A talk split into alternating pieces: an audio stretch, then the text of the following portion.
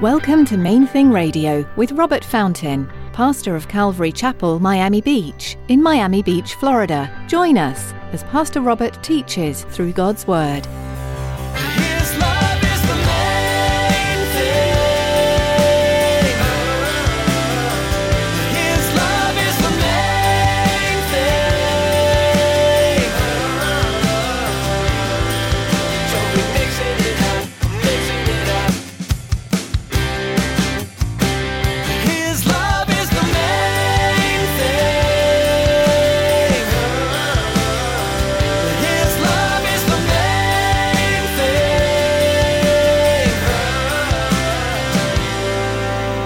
One person will say, you know, well, I go to this church and man, my church is awesome because this, this, this, this, and this, and this, and this. And the body of Christ kind of divides over which church is more fun, you know, which preacher is more eloquent, more charismatic, or funnier, or whatever. But Paul said this He said, You're elevating Apollos, you're elevating Paul. But the reality is that Jesus is the only one that's supposed to be glorified.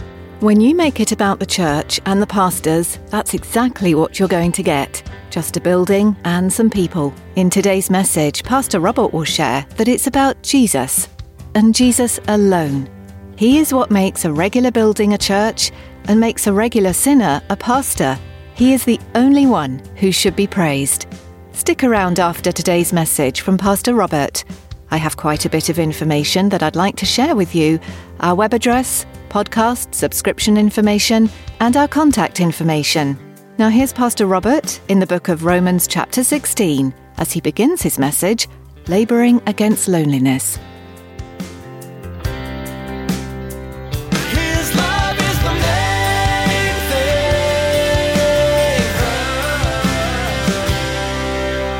thing. Listen, today we're going to be back in the book of Romans. Um, we're in chapter 16. We're going to look at, at the first half of, of this final chapter. You know, at the end of chapter 15, Paul gives like a concluding prayer. And, and at the beginning of chapter 16, it's, it's almost like a postscript. You know, he's, he's sending greetings to, to a bunch of different people, and which I find interesting considering the fact that, that Paul had not yet visited Rome. He hadn't been to Rome, but he still, he knew a lot of people. Um, another thing I find fascinating about it is, is just noting that, you know, the Bible tells us in 1 Timothy, all scripture is God breathed. It's inspired by God. So, so the Holy Spirit is, is actually the one behind the highlighting, if you will, of all of these individual people. God wanted us to know about these people.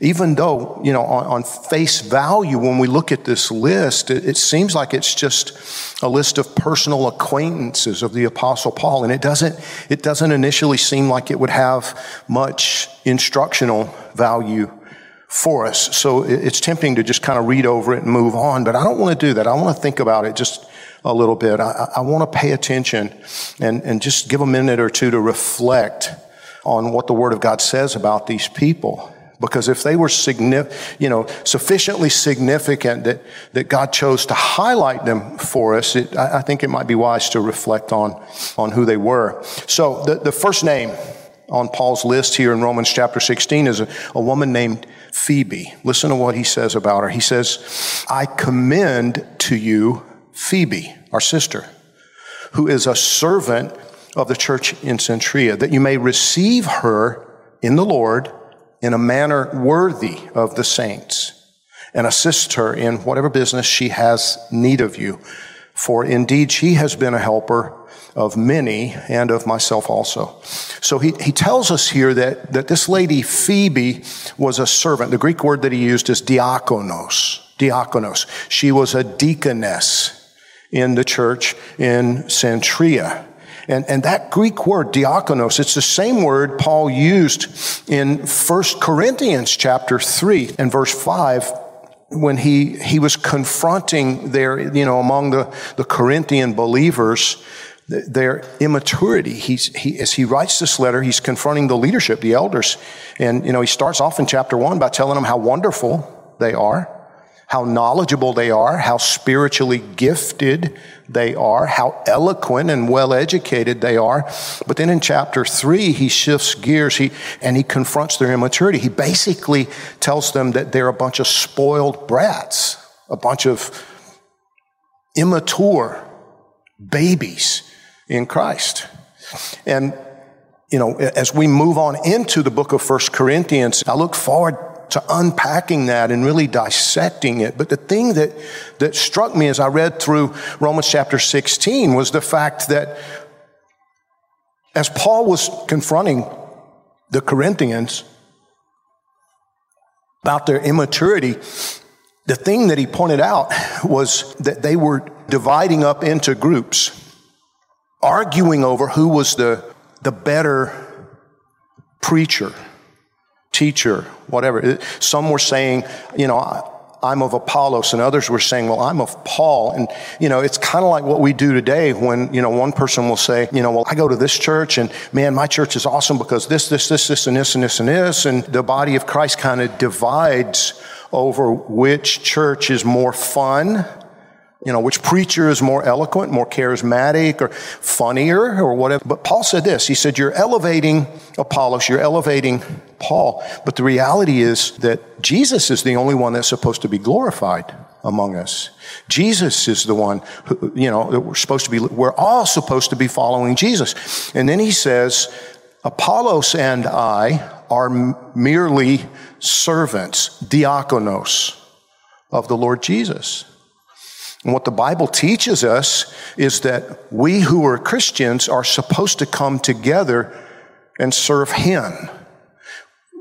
We are the church. You know, a lot of times I'll hear Christians talking about, you know, I volunteer at my church and I'm, I'm, I'm helping the pastor or I'm helping the church. No, we are the church and, and, and we are called by the Lord Jesus together to, to do whatever it is He gives us to do, to work together that the kingdom of Christ would be advanced in the earth. We're all supposed to be working together with a common purpose in the Lord. So he says, you know, Phoebe, like Paul, like Apollos, is, is, a, is a diakonos. Now, most Bible scholars believe that, that Phoebe, the reason he does this the way he does it, you know, he, he kind of writes a, a letter of recommendation here at the end, a postscript, but it's like a, you know, he's, he's recommending Phoebe to them as someone worthy of a warm reception. He's like, is befitting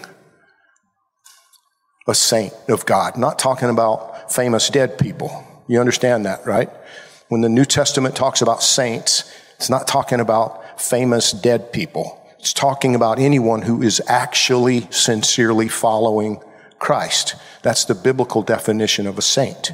And he says, she, she's a sister in the Lord. You should receive her and assist her in many ways she has need of assistance because she has been one who helped many people, myself included. So the apostle Paul gives Phoebe this glowing recommendation to the Christians who were in Rome. And, and we don't know, he talks about whatever business she may have need of you, but we don't, we don't know if she was literally a businesswoman who was there on some commercial venture or if maybe the church in Cenchrea had sent her on a mission and, you know, maybe she would have need of hospitality in a place to stay or something like that. We don't know.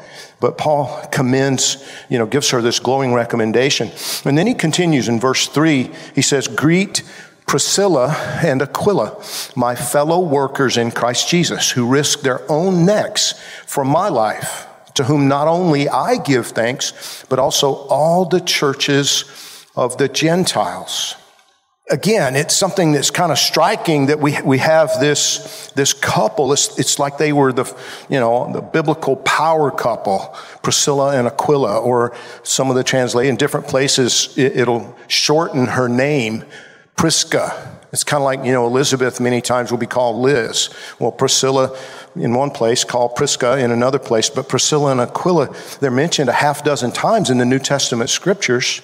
And apparently, God used them mightily. You know, Paul says, I'm not the only one who gives thanks for their lives. All the churches of the Gentiles, all the churches of the non Jewish people give thanks for Priscilla and Aquila. That's a pretty profound statement.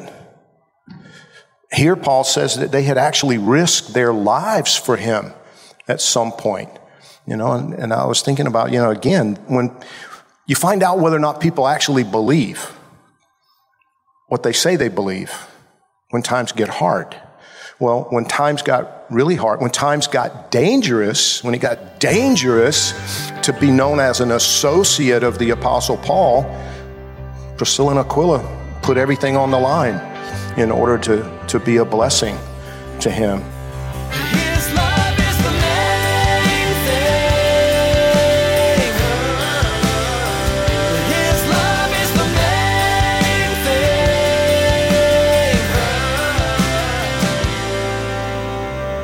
thing. Romans is one of those books that you go to if you want the foundational pieces of Christianity. It provides you with the solid backbone of what to believe as a Christian. Today, you heard just one message from a whole series in the book of Romans. As you continue listening to these teachings, you'll notice God's intent and heart in bringing salvation to every lost soul. There are some verses in the final chapter that say, For I am not ashamed of the gospel of Christ, for it is the power of God to salvation for everyone who believes. It's remarkable when you think about it. Have you gained some great insights from today's teaching? If you'd like to hear more messages like this one, check out our podcasts page at mainthingradio.com. You can also find us on Instagram. Follow the link on our website. Again, that's mainthingradio.com. We'd love to hear from you too. If you have any questions about what you heard, or if you'd like prayer, give us a call at 305 531 2730. That's 305 531 2730. We're so glad you joined us today in the book of Romans. Our time with you is about up, but we look forward to what God wants to teach each one of us next time. Connect with the Lord on your own and make sure to come back here for our next edition of Main Thing Radio